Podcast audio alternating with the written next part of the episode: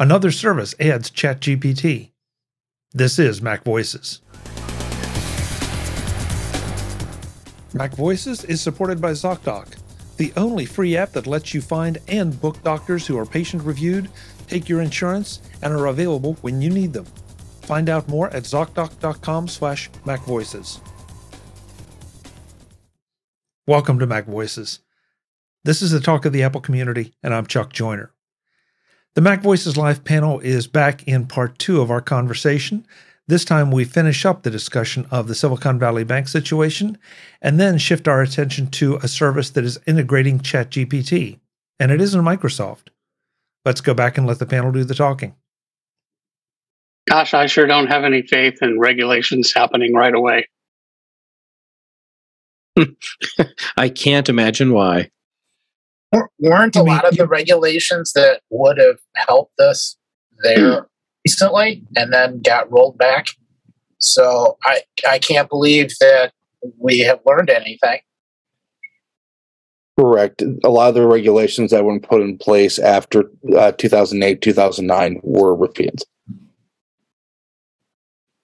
We've seen this before where there's a big scare and then the regulations come roaring in and then they get watered down, they get loosened, and then the enforcement isn't what it used to be. And then we have another big scare and then the cycle repeats.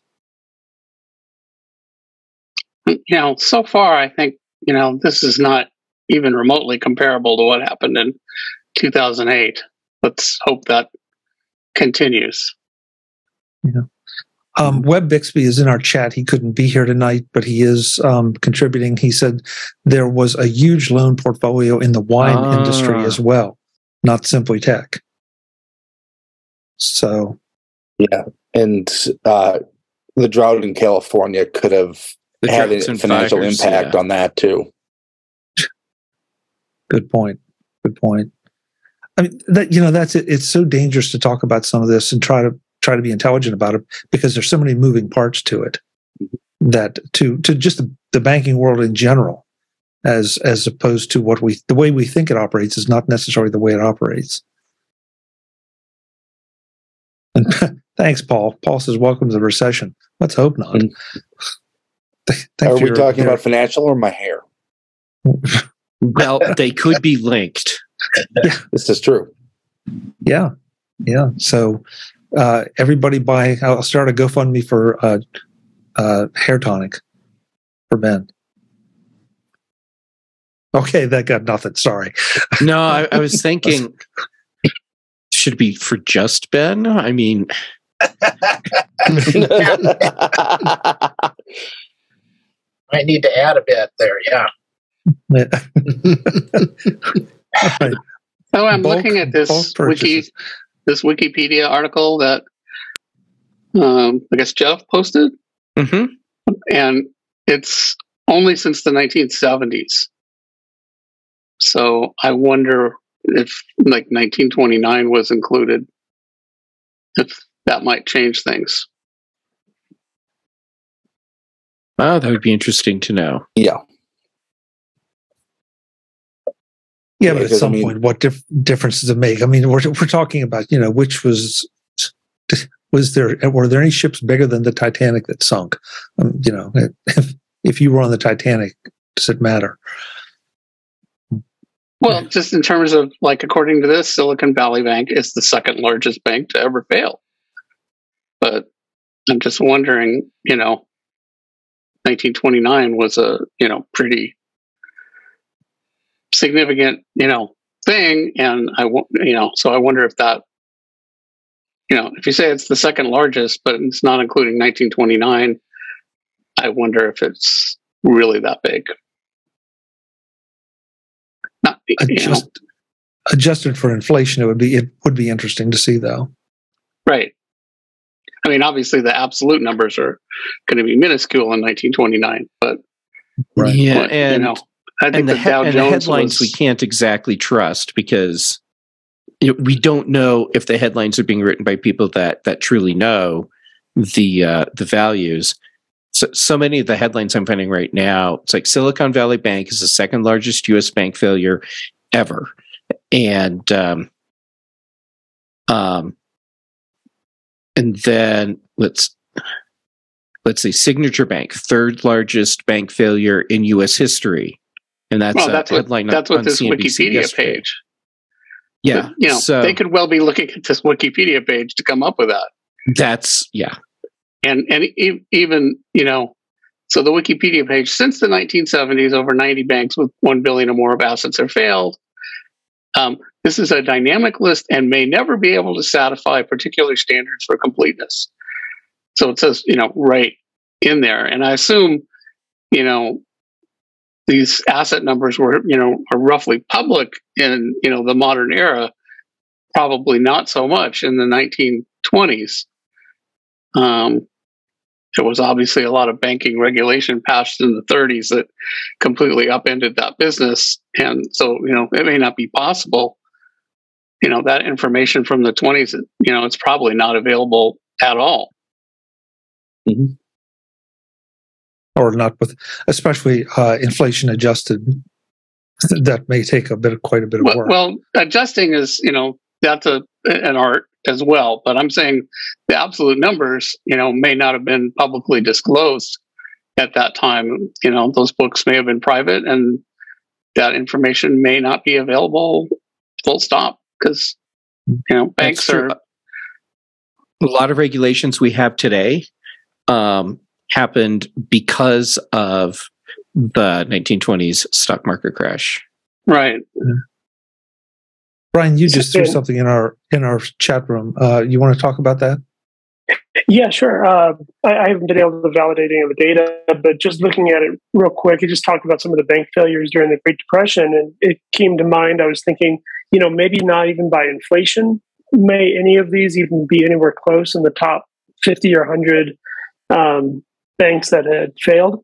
But when you consider uh, it says here uh, by 1933, 11,000 of the nation's 25,000 banks had disappeared. And that's obviously super significant. And then you think about, too, um, all the mergers that take place between all the banks, banks buying each other, and that type of thing, growing larger and larger. Mm, my my gut tells me that a lot of these were much much smaller banks, but much more numerous. Oh, that's a good point. Banks used to be much more local than uh, than yeah. they are now. Yeah, mm-hmm. you, you, had your town bank. Maybe you had a regional bank, but yeah, it was like like town banks. Right. Uh, so it affected know, tons of people, but yeah. But but still, forty that you know, forty percent of the banks went out of business in four years, and you know it's a you know trope that people were jumping out of skyscrapers. So it was bad. Oh yeah. One of the, one of the thing to point out too, it's for better or worse, this was called Silicon Valley Bank. So there's a, at least initially, I think there was a perception that this was a, a you know, a Silicon Valley bank, a regional bank. And to, to Brian's earlier point, this was what they consider a super regional.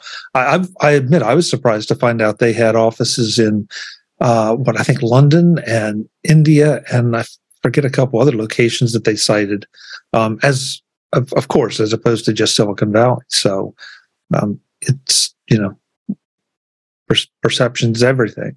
But brian I, I i did not see that um, hsbc had i thought they had purchased the the uk arm of silicon valley bank but i didn't see that they had made a bid for all of it. I don't know is where um, let me see the article I was flipping through. I see if I can find it for you. Um, yeah, I'm not sure if it was just a part of it or not. I just saw it in, listed there somewhere.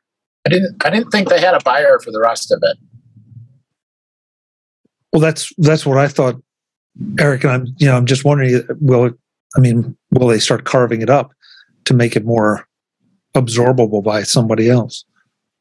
Well, I mean, it looked like Canada took the, Canada Canadian banking regulation regulators took control of the Canadian unit, and the UK took control of the UK unit and facilitated that sale. And then uh, evidently, there's a bunch of partners in China for a bunch of startups. So yeah, it it looks like there's places all over the place that are you know reaching out to prop up their areas because that whole tech industry is pretty critical. Yeah. Yeah. And no yeah. one wants it to fall apart. And just to circle back for a second to what Jeff was saying about signature, um, Brad in the chat room pointed out uh, a little while ago that signature was into cryptocurrency, and right. so if if you think Silicon Valley Bank was volatile, if you're in the cryptocurrency market. Holy cow! Yeah. So, anything else um, on this before we move on? Um, because again, it's such a developing story. I didn't want to waste a lot of time, but I felt like we had to j- just touch on it uh, from where it stands, where we are at the moment in time. And Brian, if you find that, let us know. Um, so moving on, and this was one that I found, but Ben said he was really interested in commenting on it or discussing it. So um, I'm going to let him take the lead on this. Um, Grammarly uh, has uh, expanded beyond proofreading uh, with AI powered writing. Why did this strike you, Ben, as exciting? Well, as someone who does his own tech website, um, I do not have an editor for my articles. Uh, so when I'm going to post stuff, I have a, or I have the, uh, since I have Grammarly set up through Safari, essentially Grammarly proof checks and sees all the things that I wrote rather than what my mind wanted me to write. Um, this just makes it, it bigger and and better. So now, I, have you experimented with this at all, or? Um, I learned about this about an hour and a half ago. okay, okay. Because you know, I have to wonder. I mean, it's one thing to start correcting grammar, but it's another one to be turning. My perception is part of your writing over to to this AI, just like it would be with ChatGPT or mm-hmm. Bing or Google or any of the others. Um, is that something you're going to be comfortable with, or do you see this as something that is just a way to get you started in an article?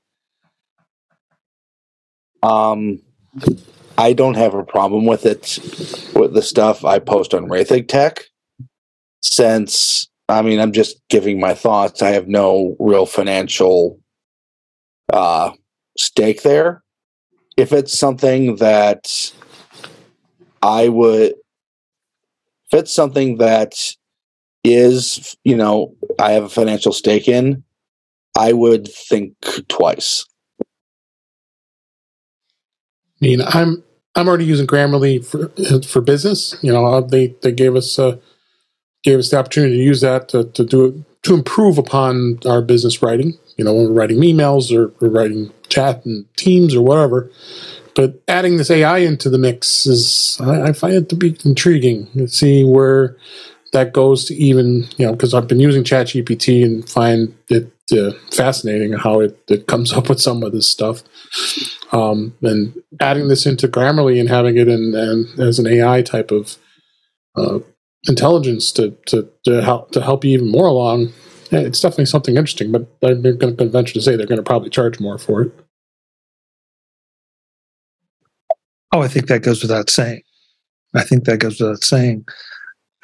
And I think, I mean, there, I guess depending on which way you look at it, part of me was not surprised to see it because it just is almost a natural extension of what Grammarly does. Right. Mm-hmm. But it also, I mean, am I going to pay for that when ChatGPT at least at some level is free. And, you know, now I, th- there were a bunch of things that just came out in the last 24 hours, but I think, uh, uh, Edge now has chat D- GPT built into it on, on a sidebar with Bing. Yeah. Mm-hmm. With Bing. Yeah. Oh, and, that's what the new little icon is. yep. Okay. I, I, um, had to reboot my computer today, and and when uh, Edge launched after that, uh, it let me know that uh, it had been updated, and I have all these extra icons down the side now. And uh, One of them is like a, a Bing talk bubble thing. So that must be what that's for. Yeah.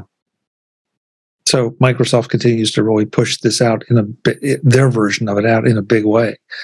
Yeah. And, you know, th- so that part of it, the um, Chat GPT style part of uh, the AI thing, this is still really technology preview stuff, and uh, and Info AI is making sure everyone knows, or Open AI is making sure everyone knows. No, they're posting on their website that this is technology preview. People are are not picking up on that, and they're thinking this this is the legit, solid uh, end game for the product, and that's a problem. Now, uh, AI being uh, integrated into something like Grammarly, I see that as a very different thing unless it's being used in a way where it's just simply writing all of your content for you, like ChatGPT would. Um, that I see as a problem. But when you look at uh, at language structure, grammar, punctuation, uh, there there are there are parameters and guidelines for all of that, and having a, uh, a uh, a better understanding about how all of these elements fit together and uh, and helping you find maybe more efficient or elegant ways to to say or edit what you've written okay that seems like a, a, a valid legit ai use and uh, and something that current ai technologies are probably capable of handling Today's edition of Mac Voices is supported by ZocDoc. Find local doctors who take your insurance at ZocDoc.com slash MacVoices. When someone is just exceptionally good at what they do, it could be a waiter, it could be a chef, it could be a doctor. You know you're in good hands. It's like seeing a waiter balance five trays of sizzling fajitas on one arm. You're confident in them. When you find the right doctor, you can feel it. You feel heard and at ease. On ZocDoc, finding the doctor that's right for you is seamless. The quality care you need is just a few taps away in the ZocDoc app. ZocDoc is the only free app that lets you find and book doctors who are patient reviewed, take your insurance, are available when you need them, and treat almost every condition under the sun. No more doctor roulette or scouring the internet for questionable reviews. With ZocDoc, you have a trusted guide to connect you to your favorite doctor you haven't met yet. Millions of people use ZocDoc's free app to find and book a doctor in their neighborhood who is patient reviewed and fits their needs and schedule just right. Go to ZocDoc.com slash MacVoices and download the ZocDoc app for free. Then find and book a top rated doctor today. Many are available within 24 hours. That's ZocDoc.com slash MacVoices.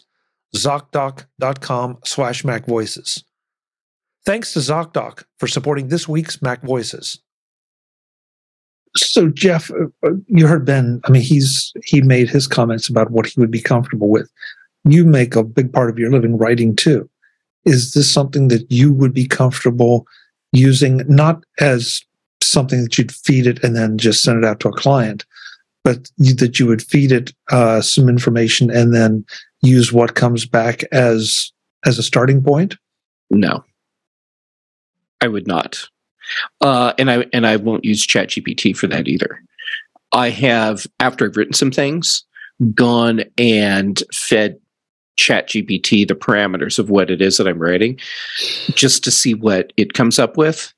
And um, and sometimes it's interesting, and sometimes I, I look at it and I'm like, man, you are a master liar. You make it sound really good. um, it's for for something where it's going to create the content for me i'm not comfortable with that at all. Um, and there's there's multiple reasons for that. The, the first reason is i do not believe the technology is even close to being at a level where it can it can give us something good. Then there's the next level of how is it generating that content for you Well, it's generating it by scraping all the information off the internet, which means that it is a highly efficient automated uh, plagiarization system. And I am not comfortable with that either. Um, so, and okay, then as far as using it as just another part of Grammarly, I don't use Grammarly. Maybe I should. if I should, please let me know. Um, but uh, I'm fi- I'm finding it valuable since I started using it. And well, and and I know it's really valuable for a lot of people. I I've never uh, had a strong interest in using Grammarly, and I I base that, and it might be a completely horribly bad assumption, but on uh, my experience with uh, with uh, Word trying to help me out by being consistently in the way and screwing up what I'm doing. And um, so I I avoid using automated writing assistant tools like that. And uh, that that's just me. Um, Brad in the chat room says, "Doesn't free Grammarly share everything you type?" There's no such thing as free. They're making money somehow. I don't know. I haven't used Grammarly in a long time. Like Jeff, maybe I should, uh, but I honestly don't know. I I mean, I, I there used to be a free version. I don't know if there still is. I, Brad, I'm assuming by your comments that there is. Grammarly, yes. Um, is there? And but I but I have no idea of how how they monetize that. But I I agree with you. Somehow they have to be monetizing it. Yeah, they have a premium uh, subscription. Yeah. Eric, you want in here? Um, yeah, a, a, lot of this really reminds me of the discussions uh, um, around automation when they first started using AppleScript and other automation things, and the, and the speakers were coming out and was you know you walk in, you say you know contact you know whomever and and make an appointment at a restaurant and and it, you know set up my room and all that kind of stuff and everyone thought that was going to be great and wonderful and it was very hard to implement uh, the biggest successes were to have a very, very small, restricted set of options you could do. And then the recognition rate went way up because there were only eight choices and they were different enough. And, and it was fast to respond because there were only eight things. This kind of reminds me of that. Know, I, I kind of wonder if we'll get to the point where maybe there would be um, uh, you know, uh, uh, an AI system for documentation or an AI system based on a particular style guide where it would really be for really optimizing consistency of writing in in something where it's dry and boring and you just have to do it but you don't want it to be quite as varied and you want to use multiple people um, I mean, I, I, I think kind of restricted data sets feel like that would be something that's useful. Now, it may not work with how this whole system works, but it seems like you perhaps the results would be more beneficial and, and less kind of just wild guessing and and just predicted putting words together when they're not words you would ever want coming out of your mouth. Um, you know, so you know, it kind of like, um, well, I don't, I don't know if you could ever get it to work for like legal documents. There'd just be too much of a disaster there. Um, but that kind of concept of, uh, you know, particularly with like help documents, make it more readable. You know, after somebody translates a document six different times into 12 different languages, I can't figure out how to put the bookshelf together. Perhaps something like that would would improve, you know, that kind of assembly language documentation. Well, first, Jeff, uh, you want to tell us what you found on the Grammarly website? I think that's important since uh, it, we'll have it in the show notes, but I think it's important to say it out loud. Sure, I'll, I'll, just read it from the website so that I don't screw it up. And this this is from the trust page on Grammarly's website. We don't sell your data. Grammarly makes money when customers enjoy our best in class AI enabled communication assistance and decide to purchase one of our paid product offerings. We have not, do not, and will not sell users' data or rely on an ad based revenue model. You own what you write. So that's refreshingly straightforward. Uh, yes, it is. Yes, but do you own what you plagiarized off of everybody else on the internet?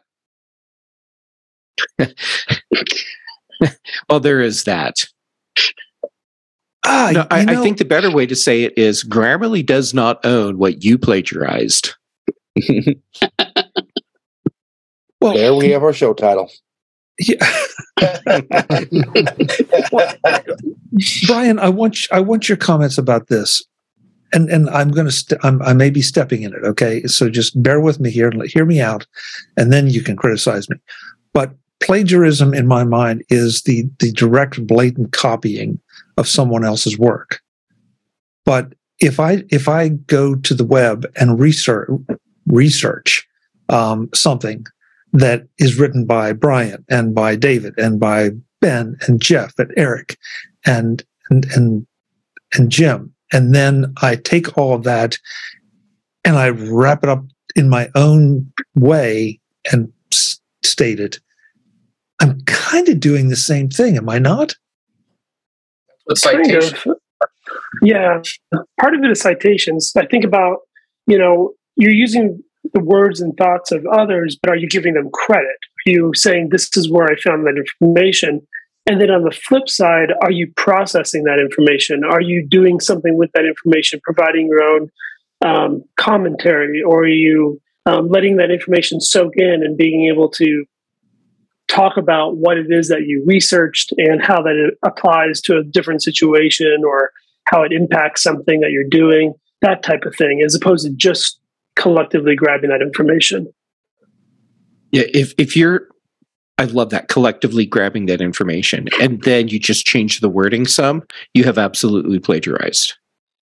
If you take the knowledge that you have gained by reading this content from all these other people and then craft your own piece that um, that explains whatever it is in your own words, that's not plagiarism Although you should do the morally correct thing and cite the sources where you learned what you what what you're writing about.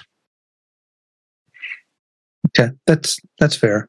I, th- I mean, I think some of these discussions are important to have because there there is potentially a fine line if you're not thinking about it properly, and also the citation part is is an excellent point because I assume Brian, that's something you want to see from your students that if they go out and gather up information, you want to see some kind of citations. Correct. No different than, you know, whether it's, you know, this newer technology or something that they've, you know, two decades ago were researching in a library, opening books and pulling stuff, you know, being able to say, where did you learn that information? How do you know that to be true?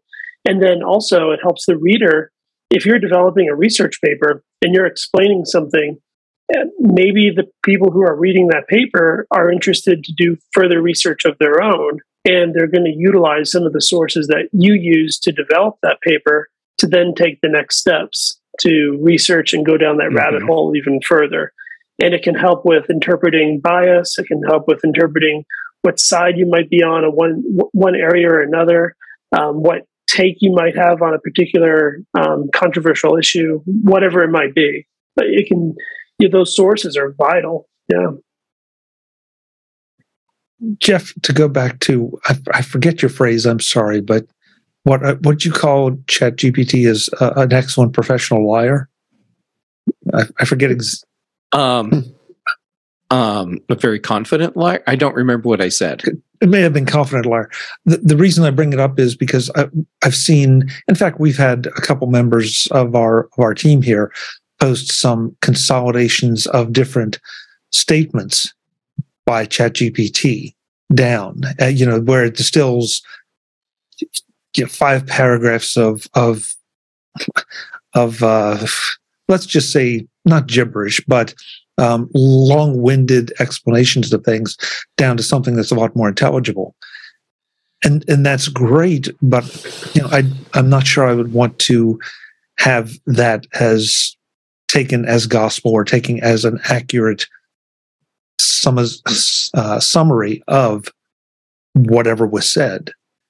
And yet, I'm afraid, you know, especially in the world now where long form content is in the minority, short form content is king. And so more and more, it seems like we're just trying to get, we're trying to get it down to one or two paragraphs and sometimes less to, mm-hmm. and, and yeah, this might be a way to help you do that. But is that really a good thing at this stage? How much are you going to rely on that? Especially if you don't know that maybe that's what's being done to you. You know, now that you're saying that, I see a place where this could be abused, not not intentionally abused, but it, it would it would become a, a form of data abuse. Okay, so when you write an article that you put on the internet, you want it to be seen. Google dictates content length and uh, and if you want to be if you want to have a piece that you write um, searched and ranked so that uh, people actually will find it then uh, then i mean it's it's over a thousand words depend and uh, could be 1500 2000 longer form pieces will get uh, will get better seo juice from google so what you said about short form is king is also true. So, how will companies address the need to efficiently and quickly crank out their their longer pieces and uh, and still provide the uh, the short synopsis that everyone else wants and save time? How about let the let the AI do it for you? But now you have to hope that the AI interprets the content in your longer form piece correctly so that it generates an accurate synopsis for for uh, your readers. And uh, and my guess is that we will see multiple instances where that's actually being done and the AI is not getting it right. And the people that are writing the content aren't checking to make sure the AI got it right. They're just cranking out the piece, let the let this uh, automated uh, synopsis happen, and they're already gone on and working on the next two or three pieces after that, and don't look back. That'll be a problem. So we're going to go into a giant black hole here, where the people that are making the uh, the, the original content are using ChatGPT to spit it out, in long form, and then somebody else is using um, a ChatGPT to consolidate it down. And you know, we're just, we spiral down the black hole. And this is actually something that, that I've been thinking about a lot, which is what happened. How, how do these AI systems work? They're scraping the internet for all this data. So how far away are from me, or are we from the circle where they're just scraping themselves? And then what happens to the validity and quality of the content when it's just a bunch of AIs rewriting what uh, what other AIs are creating? What was that, Ben? It's going down the toilet. what I just saw today, our uh, our friend Chris Breen um, said, posted a, something on his website said, "Nope, still dead." um, where yeah, ChatGPT is certain he's he died years ago. Yeah. yeah. And so, you know, he keeps checking in just to see if he came back to life. But yeah, very strange stuff. Very strange stuff.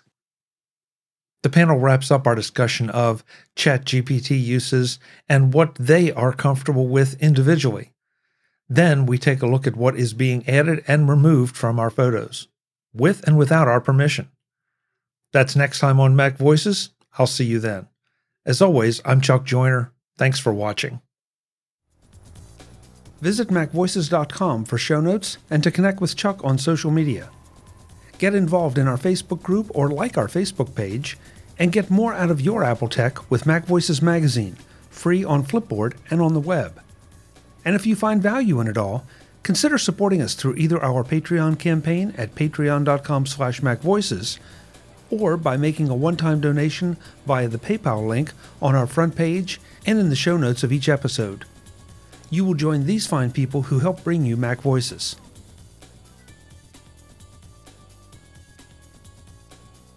Advertising handled by Backbeat Media at backbeatmedia.com.